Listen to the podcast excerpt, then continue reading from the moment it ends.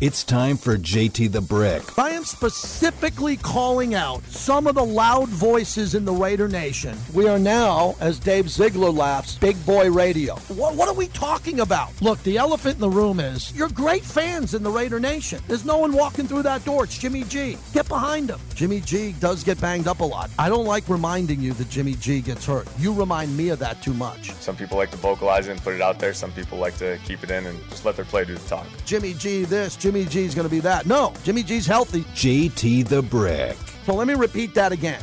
What is it going to take for you to buy into Jimmy G? There's not a game on the schedule where Jimmy Garoppolo with this offense doesn't give you the opportunity to win every bleeping game. That's kind of how we've always been. I ain't changing. Did I miss anything? Are you with me on that? And now, here's JT the Brick. Welcome back, everybody. Hour number two of the show. JT at the Lotus Broadcasting Studios today. I was at the Raiders headquarters today, interviewed Josh McDaniels. You'll hear that here tomorrow, right at this time. The head coach interview every Friday at 1 p.m. Pacific time as we open up hour number two. We're on to the Chargers. We're in full Charger mode here on an NFL flagship station. So one of 32, and we got to get ready for this game. You know how, what I feel about Justin Herbert? I think he's elite. Uh, the Raiders are going to have to play really well against him. They're going to have to do different things. As I opened up the first hour, they have to change the look to Justin Herbert, who leads the league in completion percentage after three games and has no turnovers. He's the only quarterback in football without a turnover. Uh, that's a big deal because the Raiders don't have a turnover, which is shocking to me. About the fact that the Raiders preach turnovers, turnovers all off season and wanted to change that. They don't have one. So could it happen against the Chargers? Sure. A Chargers could have a tip ball, a drop, a fumble. Austin Ekeler with the high ankle sprain could be a game time decision, but he's nowhere near 100%. And a lot of people around the league don't think that Josh Jacobs is at 100% because they're looking at the stats of Josh saying, what the hell's going on with him? He doesn't look like he's going to get going. Could it be he's out of shape? It's the offseason. He didn't participate. No, he looked to come in in decent shape. Uh, not football shape, but he looked to come in in decent shape, and he should be getting up and going by now. Line opened up initially, Chargers minus four and a half. It's now five, five and a half. Normally, when it gets to five, five and a half, Raider money comes in on the deal and knocks it back down again to possibly four and a half. But still, the Chargers almost a touchdown favorite at SoFi on the road. And it's a big spot for the Raiders. If the Raiders drop to one and three on the year, there aren't going to be a lot of people outside this building and a few, not a lot, a few Raider fans who are going to think they're going to turn it around. I think the big test for the Raiders comes off this Charger game where they have three winnable games, and I think they have to win all three. Now, you might think I'm nuts because if the Raiders lose this game, that'll be three losses in a row. How do you think they're going to win three in a row? I like the matchups against Jordan Love, Mac Jones, and Justin Fields in Chicago. I think the Raiders can put a mini run together to get the season back to 500 or potentially 4 and 2. But they got to beat the Chargers. And if they beat the Chargers, I think there'll be a momentum shift. Not a lot of people who listen to this show now, I can tell on Twitter, on the phones, anywhere, think they're going to win this game. And I'm not used to that. Normally, there are Raider fans who believe that they're a game away. All I think about the Raiders now is that they could play a game. They've been up in all three games. They've won one. They've had the leads in the other game. If they don't drop the ball against Pittsburgh, Marcus Peters, they win the game. They do because that'd be back to back touchdowns. They'd have a 14 point lead. They'd be on a roll. The Marcus Peters drop was a 10 point swing. They got three. We lost seven. So I, I, think the Raiders played early in that game good enough to win the game. Problem was Pittsburgh took over and controlled the game at the line of scrimmage, and the Raiders had to scrap back into it to lose by five. Now, we all know this week the huge topic has been should the Raiders have kicked the field goal like they did or go for the touchdowns. I told you what I thought about that. They needed to go for the touchdown. They were down there. They were down there. The Raiders got to find a play that they're comfortable with, that no one else knows about, that they can break out in a situation like they were in against the Steelers. Not a screen to Davante, not something that other teams have seen before. The Raiders need a play in their arsenal the way the Raiders had one in the 70s to the Ghost. Remember Dave Casper around the goal line? The Raiders had a famous play for him that they didn't use all the time. They just broke it out when they needed it, and the other team wasn't prepared. It would be the Ghost, Dave Casper, or Raymond Chester blocking down, showing block, and then drifting away and being wide open. Nice play. Do the Raiders have a play that they can go to for Davante, Hunter Renfrow, Jakobi Meyers, Tre Tucker, Michael Mayer, Austin Hooper that they can use in the red zone in Los Angeles that can make a difference? What's the play that they need to come up with? It's got to be something different. They look very common on offense, other than Davante Adams. And on defense, as we opened up the show an hour ago, we're wondering who needs to step up other than Max and what Patrick Graham needs to do. If Patrick Graham was sitting in studio with me today, what would you tell him to his face respectfully? Right? We're about respect. What would you say to him about this defense and how to get it going? Maybe you don't think they can get it going against the Chargers. Call me next week against Green Bay. But I think that the Raider defense has got to be unique in a position in the second half in a manageable score. Remember, I told you in the Buffalo game, they needed to get to halftime. They needed to get to a manageable score. They didn't. They didn't. Right before half, they gave up a touchdown. The game got away from them. I hope the Charger game doesn't get away from them. If the Raiders can get to halftime in a manageable score in front of their fans in LA, I give them a puncher's chance more than that to win the final 30 minutes. But they got, they can't be chasing Herbert. They can't be down 10 points or more than a touchdown. They got to play at a much higher level in this game. And and do you believe that the silver and black has the ability to play a better game? Most of the people I talk to who are down on the team, I say, "Hey man, they're going to play some good games. They're going to wake up. They're going to have a moment." I don't seem to be resonating that with anybody. Literally anybody. No one in the halls, no one else thinks that, hey man, there's a chance this thing could pop. This thing can kind of turn. We can get this going in the right direction. That's the way I'm optimistic. Get a play, make a play, a touchdown, a turnover. Try to turn it around like a lot of other teams in the league are doing. 702 365 9200. A lot of talk about Davante, about the comments he made in the locker room after the game. He met the media at the Intermountain Healthcare Performance Center and said this. Uh, for the for the people that I needed it to, yeah. I mean, the rest of the people, it's no surprise, it's no secret that I, I truly don't care what people think. You know, as long as the people that it's intended for understand the message, that's what's most important to me. Um, for the people that didn't understand the message, it was not a shot or directed at anybody in the, in the front office here. This, that's about that's, that was about us as a football team and the players that go out there and control things and have the most control over what happens, you know, in the, in the outcome of games. And um, you know, I think it's a really cowardly and small thing to take shots at coaches when we do have a lot to do. You know, the most to do with what happens ultimately out there on the field. So, you know, I'm a pretty direct dude, as you as you know. So, if it was that, I mean, I, I wouldn't personally decide to go to the media about it. I would, uh, you know, take care of it the, the way that a man is supposed to, and you know, I'm just big on taking part, taking care of my part of it, and I take a tremendous amount of pride in, in what I do, and you know what I put into um, this game and, and, my portion of it, and uh, you know I, I, like to think that it reflects in, in uh, you know the, the outcome and the, the, product that you see on the field. So I just try to keep it to that, and then let the rest of the stuff handle itself. Davante to me, which is good. I don't know Davante. I've only met him a few times. He doesn't do a lot of radio or anything like that. Uh, Davante to me seems really pissed off. That could be a good thing because he's playing well. Yeah, he's playing well. He's getting all the balls thrown to him. He's heavily targeted. We're all great with Davante. Davante's doing, but just his body language, his edge, what he said, how he didn't have to clean it up, but he thought he had to make another comment about it. He seems like he is locked in, really upset that he's not winning. And I'm all good with that. We need more guys like Davante Adams who are sounding like that, talking like that, and are pissed off after a loss. Everybody knows Davante will help anyone in that locker room. He touched on it. Just, I mean, we, we've been all working together for so long now, so it's really not as, as big of a thing as what um, it might seem on the outside as far as the, the adjustment and, and getting used to going with somebody new. But, you know, even within training camp, you know, Jimmy take a couple reps and then Hoyer come in and throw. You know, I caught balls from Aidan in, in training camp as well, so it's definitely less than what I've caught from Tim, but it's you know we making it up right now.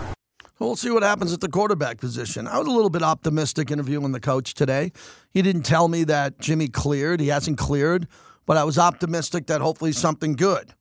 And Vic Tafur, 20, 37 minutes ago, Garoppolo's return to practice uh, puts a merciful end to Hoyer AOC debate. Okay, so as we knew today, Vinny Bonsignore, Jimmy Garoppolo is at practice for the Raiders. That's what Coach told me today on the record during the interview, which we're going to play tomorrow. I didn't know what his role would be at practice, but he's at practice. And several people are reporting on that, the insiders who are there. As I said, he doesn't have to practice, in my opinion, at all. Just be there. If he's clearing protocol and he's following the protocol and he's clearing it on the other side, just let him sit there. Or if he's throwing, we'll find out more about that coming up. But that's important to me because he doesn't need any practice. Matter of fact, he's not playing well. And you might think, oh, well, get him in there and practice more and more. No, he's just got to see it a little bit differently. Jimmy Garoppolo's not a turnover machine. He hasn't been a turnover machine in his career. Two of the touchdowns out of the six, one was the last play of the game where he just threw it up. You take that one out, he had a tip ball in Denver on a tip. But, you know, you live with those interceptions. That's part of your stats. And he's on pace for a lot of interceptions this year, unless he has a couple of games. So Vic and uh, Vinny Bonsignore talking about him being at practice. I hope that lights a fire under some Raider fans. I believe that Jimmy can get on a roll here. I think he's a really good quarterback. He's not elite. He's not as good as Justin Herbert, but he can beat Justin Herbert. He's beaten a lot of great quarterbacks in this league multiple times. He can do it here, and we're getting some good news on that. One more from Davante about not just winning on Sunday, but winning every day. This is classic Davante Adams. Yeah, I mean, it's it's not happening to the degree that we wanted to happen, um, and I, I definitely agree with that idea. That's that's what you after. That's what all the best teams do. It's not just about the Sunday or you know the Saturday before the game cleaning things up. You got to be locked in and, and um, you know attentive to all the things that go into a, a winning week. And you know we we're trying to do things the right way, but there's just another level that I know we can tap into. So that's that's basically where I'm at right now. Right. He said something interesting, a little clue there. He says there's another level we can tap into. Well, what's that level? Please give me more. What's the level? There's no one complaining that the practices are weak. Never have I heard anyone in the Dave Ziegler, Josh McDaniels era ever say man, there was a bad day of practice. No one was hustling. Man, they just looked like they were out of it. Never. That would never be allowed under Ziegler and McDaniels. That's the strength of what they bring here. Diligent preparation, dot I's, cross T's. This is what we do. You can argue the players, and the players, are they good enough or not, but you can't argue what they do as they prep. So we're not there yet. But what is it going to take for them to go to the next level? It sound I'm not going to put words in Davante's mouth but it sounds like they probably at some point need better players. Not every player can play at Davante and Max's level, everyone. Not every player is like that. Jakorian Bennett does not play at the level of Max Crosby yet. But Tyree Wilson was drafted here to be an impact guy. And will he be an impact guy? Uh, some of the other big storylines today uh, Zach Wilson and the Jets. The Jets story is just huge. Uh, they're talking about him being the first quarterback to be benched this year, just flat out benched for the situation that he's in. Uh, that's a big story. Also, the Vikings are getting chippy as there's more talk. And Justin Jefferson said, "quote He is tired of the trade talk going on right now for Kirk Cousins. He doesn't want to hear that because Kirk Cousins is his quarterback." So Justin Jefferson said today that there's far too many games remaining to draw conclusions about the season's fatal, what's going to happen here. I think that's important because when you go 0 3, the locker room feels 0 3. So he talked to a bunch of reporters today and said he's tired of hearing how 0 3 could impact the plans for next year with other players being traded. I think that's a good leadership trait. When you're 0 3, you can't throw in the towel, everybody. You get paid to play football. You got to play better and dig out of that hole. And the Vikings are dealing with that now, and the Vikings are on the schedule coming up. Hey, before we get Vince Sapienza on, Vince got a really good piece of sound on Mark Stone last night at the locker after the game after he got hit in the preseason. Listen to this. Um, you know, stick together. Um, it's probably the last time I'll ever play against that guy. Uh, not really much of a player, so uh, leave it at that. I think I scared him a little, didn't I? Uh, no, I honestly I was looking around for you know some of their talented players and trying to run at them, and he was the only, really the only one. So uh, it's unfortunate you're playing against uh, you know a team like that. They're trying to make a name for themselves, and you know usually in preseason. Uh, Did Brandon Clark respond to you during that little uh, interaction? No, he's done. We're done. All right, so that's Mark Stone. Vince Sapienza was there as the Golden Knights opened up the preseason. Vince, before we get to an overall big picture on VGK, man, I haven't seen that many big hits on a captain in a preseason meaningless game. What was that about? well, JT, uh, that hit alone uh, made a ho hum preseason game turn into what felt like a regular season tilt between uh, the Kings and the Knights. But I got to tell you, the the LA Kings basically threw out their American Hockey League team, uh, the the Ontario Reign. None of the guys, or, or very few of the guys that we saw last night, are what we're going to see in the regular season. So those guys are trying to do what they can to make an impression, make an impact. And a guy like Hayden Hodgson, who has seven NHL games under his belt, is doing anything he can to get the coaches to notice him. And what do you do? Well, if you can lay a big hit on, on the Golden Knights captain, that that'll definitely get the attention of the staff as well as every player and fan on the ice. It was a clean hit. Mm-hmm. Uh, Stone obviously didn't uh, like it based on that it is a preseason game, and you know he's he's trying to get up to speed. Uh, but yeah, I mean it was a clean hit. But you, if you're a, if you're a VGK fan, you don't like the hit because it comes to your captain, but you have to love the way your team responded mm-hmm. in terms of on the ice going after the guy. Now you just got to finish the game and and not give up a two goal lead with under five to play. Yeah, and more importantly, we dealt with Stone being injured last year, and then he got healthy and had the great run for the Cup. So we don't want to see the captain. And you make it's great that you mentioned it was a clean hit. But when you got a player that has nothing to lose and the captain's out there, God forbid it's a shoulder or a knee or something, it's even twisted up in a fight afterwards in a scrum. I mean, he's a pretty valuable player coming into the season trying to repeat. Yeah, look, there's no there's no surprise that the Golden Knights have been fighting injuries for the past two seasons. Specifically, their captain Mark Stone. Anytime a captain takes a big hit, everybody is going to come to his defense, whether it's clean or whether it's it's a not clean hit. They're going to come to his defense. Of it just so happens that Mark Stone it, had a broken wrist. He's been dealing with with back surgeries and things. So anytime he does take a hit that that raises your eyebrows, everybody's going to take notice. Everybody's going to to get in in what was a, a nice five mm-hmm. five man line brawl uh, for a little bit. So Mark Stone is is, uh, is okay after the hit. He obviously mm-hmm. wasn't happy with it, but uh, now they move on. Uh, what's the energy like? I know it's just the preseason. You're around this team, embedded with the team. Uh, you have to have a pace to a season after you're trying to defend a cup. It can't be rah rah, oh, all crazy, just energy level, but that's how hockey players play. And you know this from going into the locker room. They play at one speed. I love hockey because the sport starts off so much better than the NBA that is just in the mud for the first month as guys are trying to get into shape. Hockey's different here. As you look at the early part of the schedule here for the Golden Knights, how much pressure will it be on them to get out of the gate quickly? Well, JT, it's interesting. You know, being at training camp, you we were all kind of one, sitting there wondering, like, what what are we going to see out of this group? I mean, they had the shortest off season in franchise history. They're on this high of winning the cup. The cup is on its summer tour, going from place to country to city, mm-hmm. and all these people are, are enjoying themselves and drinking and celebrating as they should with their days with the cup.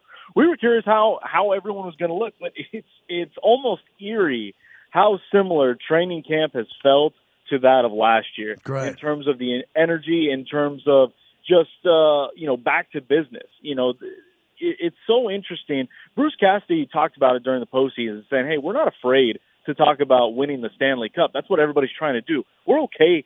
We're comfortable talking about it.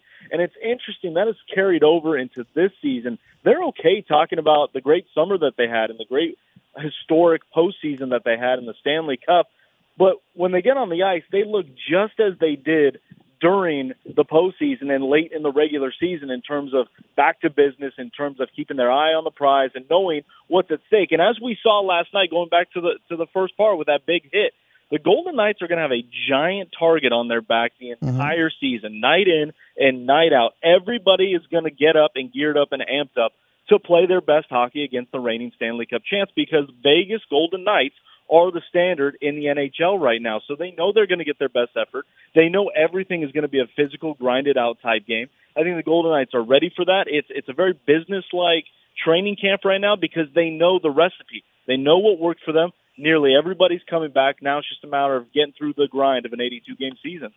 Vince Sapienza joins a sports reporter, great reporter for Fox 5, proud partner of the Las Vegas Raiders. Vince, what's your what are you sensing now? Good news today: Jimmy Garoppolo back at practice, threw some balls in front of the media, so he's going through. He should be good to go. How do you feel about that, Jimmy G? Maybe he could give him a burst because a lot of people in the national media and a lot of fans thought he wouldn't play. We'd have to go Aidan O'Connell or Hoyer. If he's ready to go, Jimmy's won much bigger games than this one, week four, and maybe he could have a bounce back game. What's your gut say about the quarterback?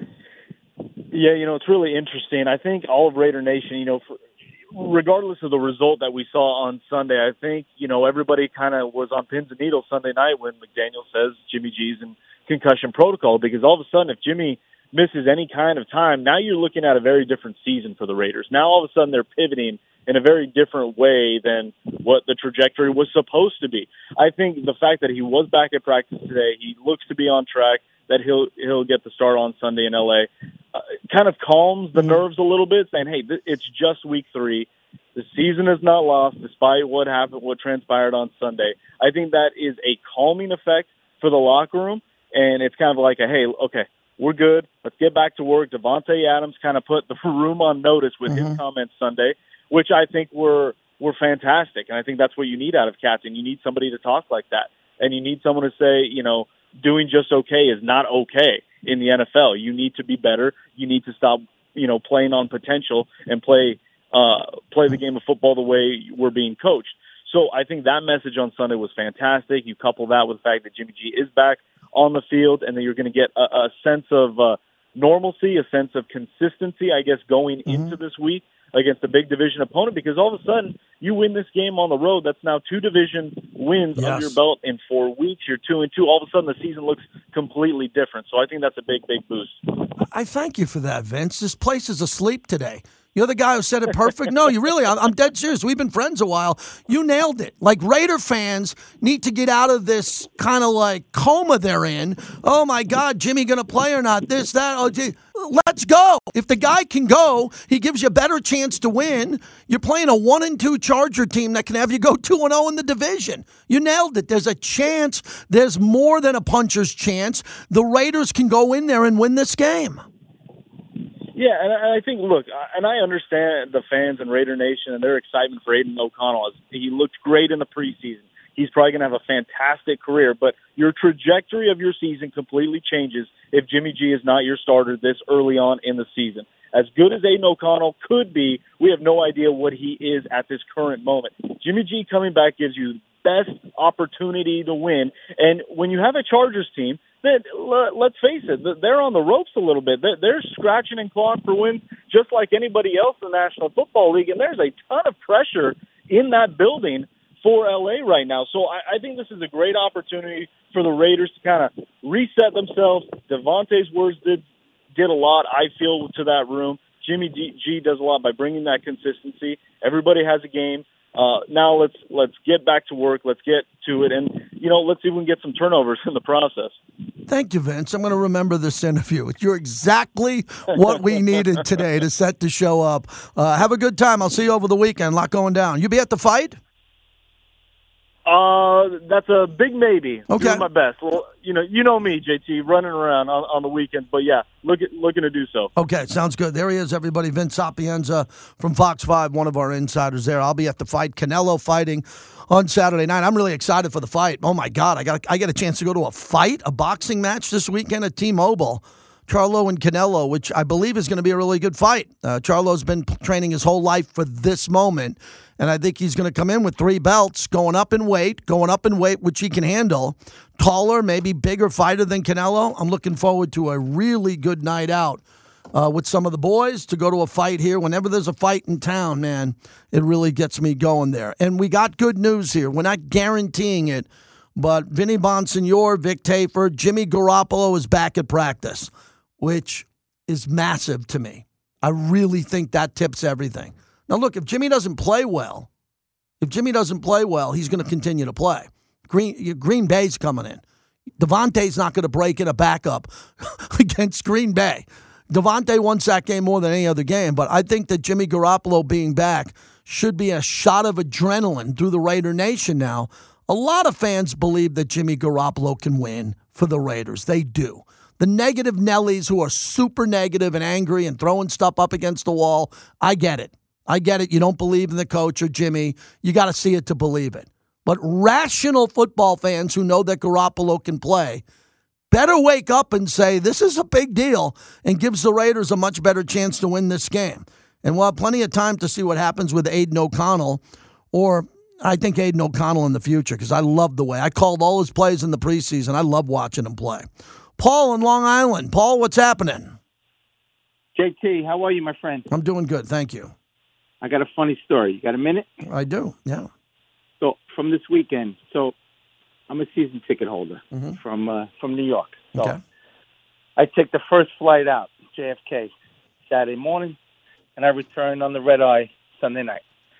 So I take with me and my son Paul Jr. So every uh, so you know the it's got a five hour flight. So I was listening last week. You had Phil Villapiano on. Mhm. Told the story. You made him tell the story of how he got traded Right. from Al Davis. I thought it was hilarious. So I told my son the whole story. He loved it. So fast forward now, six, maybe five, four, six hours, walking around Caesar's Palace. Sure enough, Phil. I run into the alumni. He's got his alumni shirt, Phil's over there, and his wife. I told him the story of, uh, of I just told my son the story. and I was listening to, to JT the Brick. He goes, JT the Brick? You listen to him from New York? I goes, yeah, we have the app, you know, the Raiders app. He loved that idea. Love it. Couldn't believe it. Love it. And I said, to him, he goes, I said, to him, I took a picture with you guys, with you about a year ago. He goes, let's take another picture. And I'm going to see JT. He, I guess you saw you. Yeah, he night. saw me that night. We, we hung out that night. That's so good. Phil's doing a lot at Caesars, and uh, you were able to be with your son and meet Phil and tell that story. And you're promoting our app because you get to li- hear us back east, which means a lot to me. Really love that. Yep. Anytime. I follow you every day. All right, my brother. Who's winning? You you feel good about the Raiders? Can, can they get a shot? They got a shot to win this one? I hope so. There we go. That's Look, it. I don't complain. I was surrounded by Raider, by uh, Pittsburgh fans. I'm section 106, but it's okay. All right, well, we you do can. the same when we go there. You know. Yep, you're not the problem. Thanks for the call. You're in your seat as a Raider fan. You're not the problem. Good, good story about a guy who made a road trip and came here. I really like that. 702 365 9200. I think this Jimmy G thing is a wake up call for me. I'm excited about it because I said all week I didn't want to hear any of this Aidan O'Connell Hoyer talk until we found out about Jimmy. Jimmy back at practice today. I think that gives the Raiders a better opportunity to win the game. So that's the best thing that happened to me today. Because when I sat down with Coach, he gave me a hint that he was going to be back there again. But a couple of the insiders are saying he was throwing today. Throwing today a little bit in the window of the media, which is good. That's positive news, and I'll I'll take anything I can get. La Casa Cigars. You want a place for Thursday night football? I've been there the last couple of Thursdays. Great place to have a cigar, have a bourbon whiskey, have a brew, have a beverage, a Coke, whatever you have. And then there's live music, and the live music is fantastic. Largest selection of cigars in a humidor in town. Fantastic place to be. Raider run business. La Casa Cigars, Tivoli Village.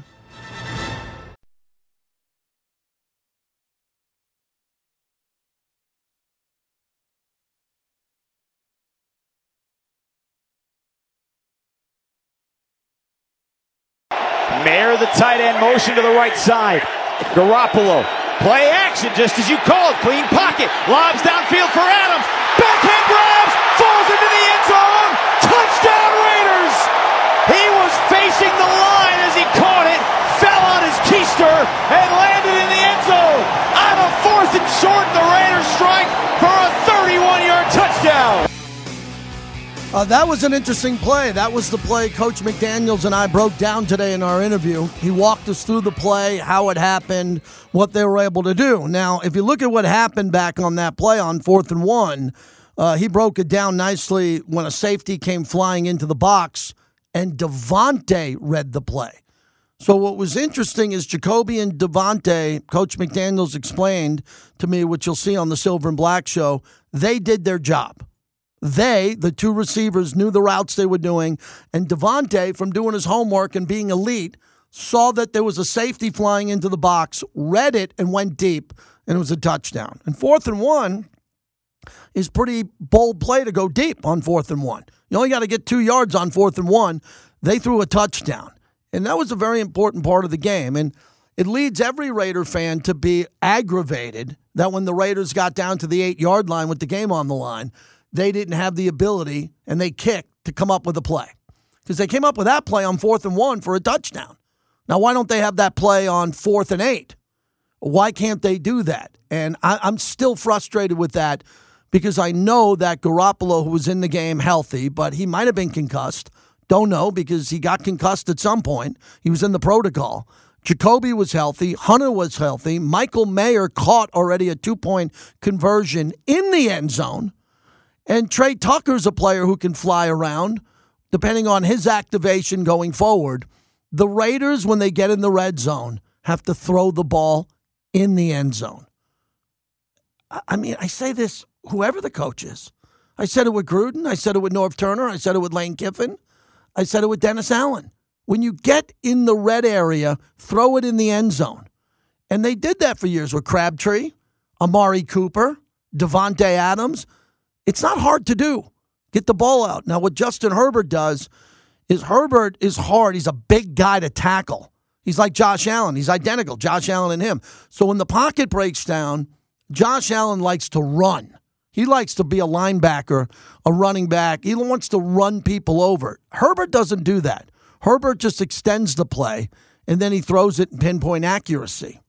But every time, remember when we beat Justin Herbert here, we, the season ticket holders, the last ever game here, the last ever game of the season when the Raiders went to the playoffs and knocked the Chargers out of the playoffs. I remember sitting in my seats going, "Oh my, we can't we can't stop this guy anymore." I mean, we literally can't stop him. They did. They stopped him. And Carr got the team in field goal range, and Carlson kicks the field goal, and the Raiders go to the playoffs. You know, Herbert's not perfect on any play. He should be 0 3. Brandon Staley went for it on fourth down and came up short, and then Herbert went to the sidelines. He was done for the day. And Kirk Cousins came down and threw a tip interception in the end zone. Cousins should have won that game. The Chargers would have been 0 3. And it just shows you how weird a week can be. If the Chargers would have been 0 3, I believe in my heart of hearts, Staley would have been fired because he went for it again on fourth down in his zone and he would have lost the game. And you could not say that any other way. He would have lost the game. I think he would have been fired before the Raider game, or at least given the Raider game. And if the Raiders beat him to go to 0 4, he would have been fired because it's the bye week. That's another thing I talked to Coach McDaniels about off the record. I mean, we're done. We're and ourselves today, and I go, Chargers bye weeks next week. He's like, yeah. Yeah, they're going into their bye week. They want to win bad. You want to win going into your bye week. You're actually allowed to go to Cabo. You're allowed to go fly fishing. You're allowed to go on vacation when you go to your bye week. They want to win this game, say goodbye in the locker room, and then a lot of these guys, they just get on private jets or they share their money on private jets and they take off and they're on real vacation. So the Chargers got a lot going into this game. The Raiders bye week, it feels like it's next year. I mean, I'm not a big believer in an early bye week, but the Raiders could use an early bye week the way things are going now, but they don't get one. They got to figure their way out of this thing and get a win here. I am very excited, man. I might have a Modelo. I might have a Modelo right after the show. I don't got a show tonight. A matter of fact, I am going to have a Modelo because Jimmy G looks like he's good to go. From what we're seeing, it looks that way with him being at practice which I find fantastic. And I'm pro Jimmy G having a bounce back game because I don't think Jimmy G could play as bad as he has at times. And I think Jimmy G is going to be able to turn it around. Uh, Johnny Katz was at the Raider game on Sunday, floating around the torch before we get to entertainment. How'd that go with uh, Lil Wayne and the performance there at the game last Sunday?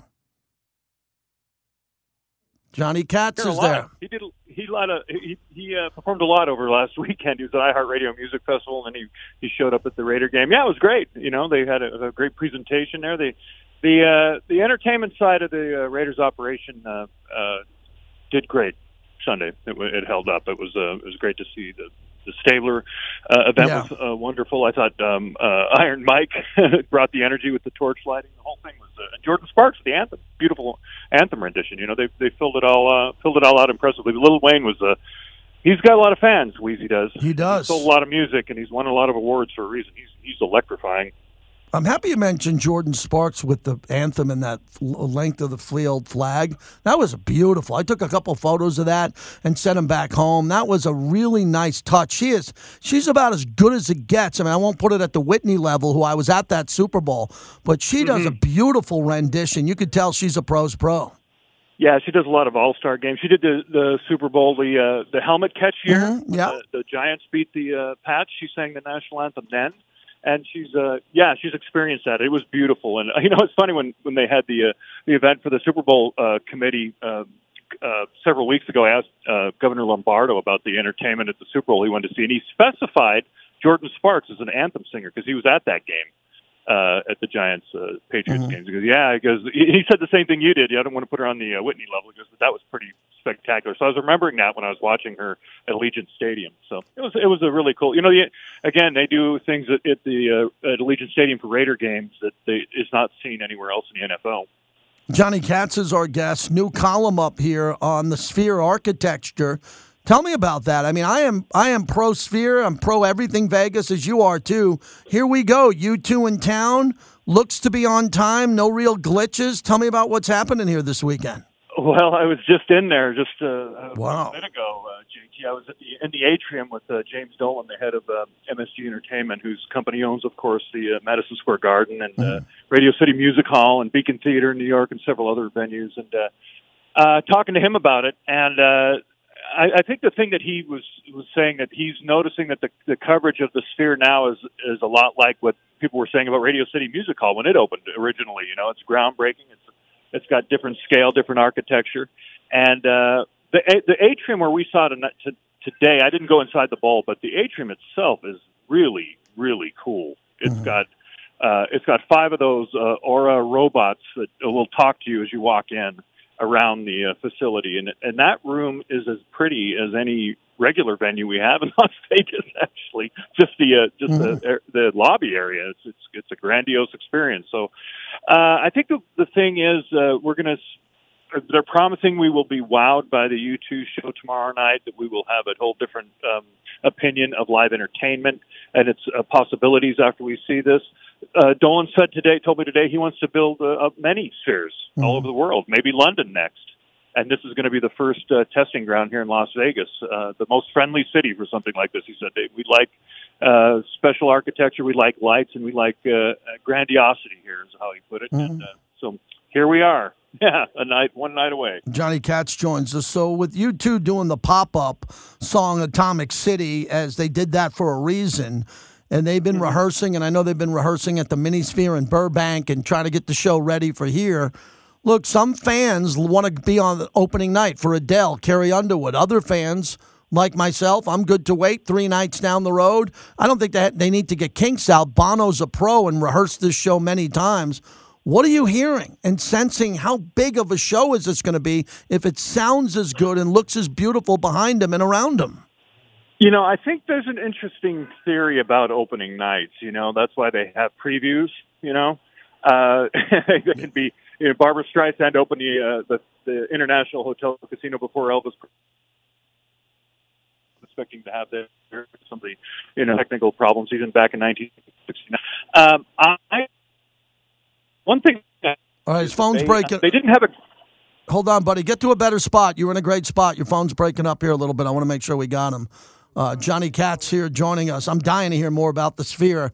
The Sphere opens up tomorrow night. U2. It's going to be, you know, one of the great nights in Vegas history. So you were talking about Barbra Streisand before Elvis. Tell, take me back then. All right, am I back with you? Yeah, you're on. You're, yep. Yeah, that's that. That we were talking about that. That's one of the the most famous uh, openings we've had. And uh, Elvis didn't want to open the international, uh, the theater at the International Hotel himself. He wanted somebody else to come in and and work out the uh, the the infrastructure of it, the tech. And it turned out to be Barbra Streisand. And at that time, it made sense that Barbra Streisand would be op- the one to open this. This show is going to be you two. They've rehearsed a couple, but it didn't go great, according to what Bono said this this morning. All right. So, um, No problem, man. We're good. We're good on that. That's that's cell phones. It's a sphere.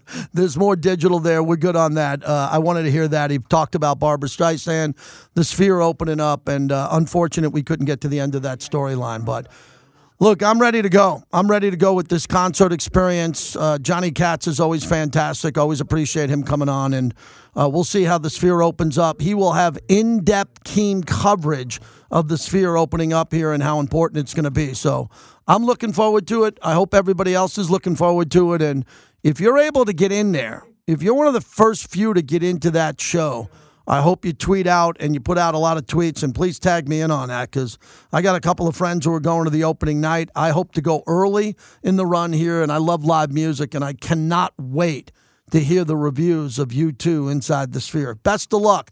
James Dolan owns the Knicks. I don't like him as an owner at all, at all, but I can put that aside for live music there at the Sphere. Sam in Vegas. Keep us going, Sam. What's happening?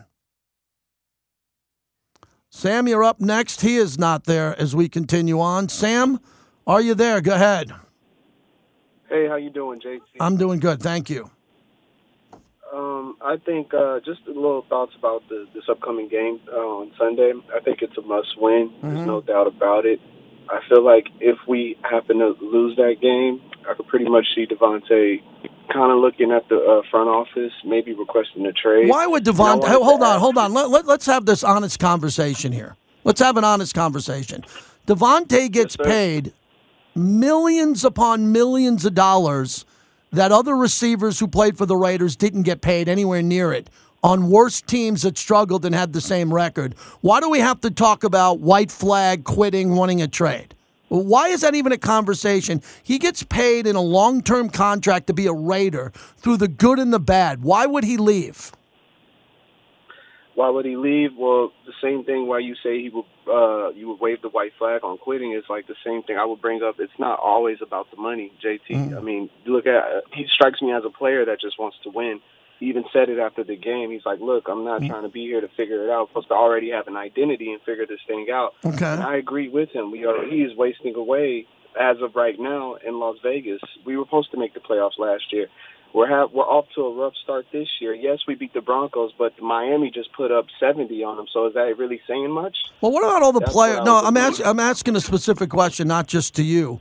Uh, what about all the players for 30 years who played for the Jets or the Browns or the Texans or the Colts or the Titans, or they played for the Commanders when they weren't the Redskins or the Bears now, or the Panthers or the Cardinals? Imagine if every player in the league and the team was one and two, one and three, started saying, "Hey, man, I'm an All Pro. I'm really good. I want out." Imagine what the league would look like if every player did that. It would be uh, upside down. Right. There would be no loyalty. And I agree with you. I agree with you wholeheartedly, JT. But say we do lose against the Broncos. Say we do have a another rough start like we did Right. last year.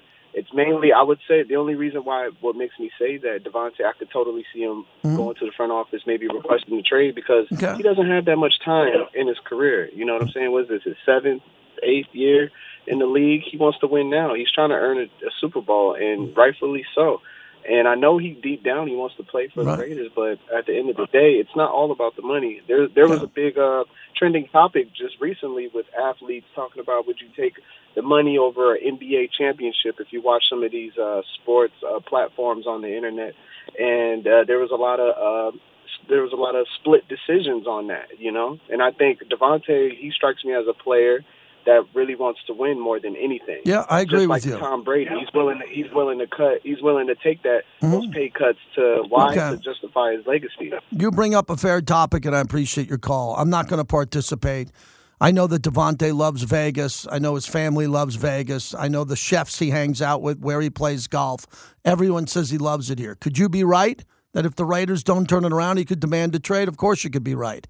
It's not a big topic for me because I think that players should hold tight and, and have a commitment and stay where they agreed to play. But again, I'm not saying I have all the answers here, but I know the type of radio host I am. And I wouldn't say that only about Davante. I'd say it about Justin Jefferson. I'd say it about NBA players like James Harden or whoever the play, LeBron James. The same thing.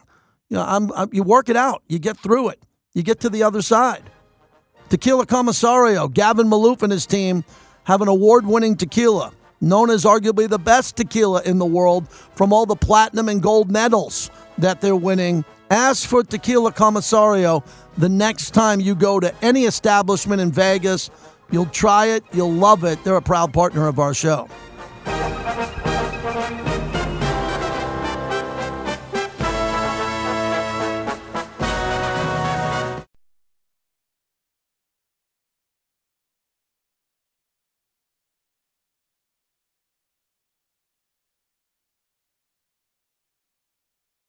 Top of the circle, down to the goal line. Stone, backdoor pass, they score. Tic tac toe, Jonathan Marchessault. Power play goal. It took him 33 seconds.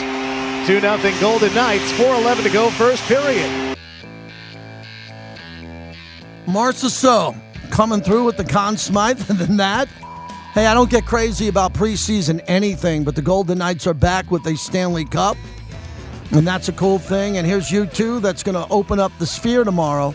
So it's going to be a big weekend, even though the Raiders are out of town. Q's coming up next. He always has a big show for you. Uh, I don't. I know he'll bring it up, but I just want to say as we wrap up the show, Jimmy G at practice today, throwing the ball, being a part of that, and, and, possibly, and again, I'm not guaranteeing anything, but the fact that he could go and it looks like he will go, that's an assumption here, not a fact, but looking like it's trending that way is a big deal to get Raider fans moving in the right direction. I know for some it's doom and gloom, for some it's negativity. I would look at it as a positive. I'm going to be really excited on the pregame show with Eric Allen. Super pumped up and ready to go. If Jimmy G's out there in warm ups, he's clean, he's good to go, and the Raider Nation's going crazy at SoFi Stadium. That I talked about Buffalo having a puncher's chance, and they didn't win.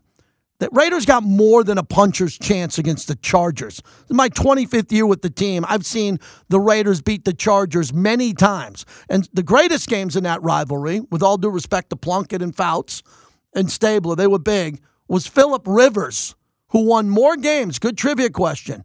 No one has beaten the Raiders more in the history of the NFL than Philip Rivers. I was there for the Rivers games in the black hole, and that guy came out and he was trash talking the black hole. Everybody will tell you. And then Junior Seau, the famous time he came over, flipped us all off in the black hole in Oakland. That's what I'm used to. That type of intensity. SoFi is more like a Walmart. It doesn't have that type of intensity, but Raider fans will be seen throughout that parking lot. This ain't Carson, California. This is Inglewood in the hood always up to no good. Raider Nation can take over Inglewood. Jimmy G can come out of the tunnel. And I'm optimistic they're going to play pretty good eventually. Why not at SoFi? Here comes Q. I'll see. I'm ready to roll. A big opportunity with Jimmy G. Get on this and let's get going and turn this around.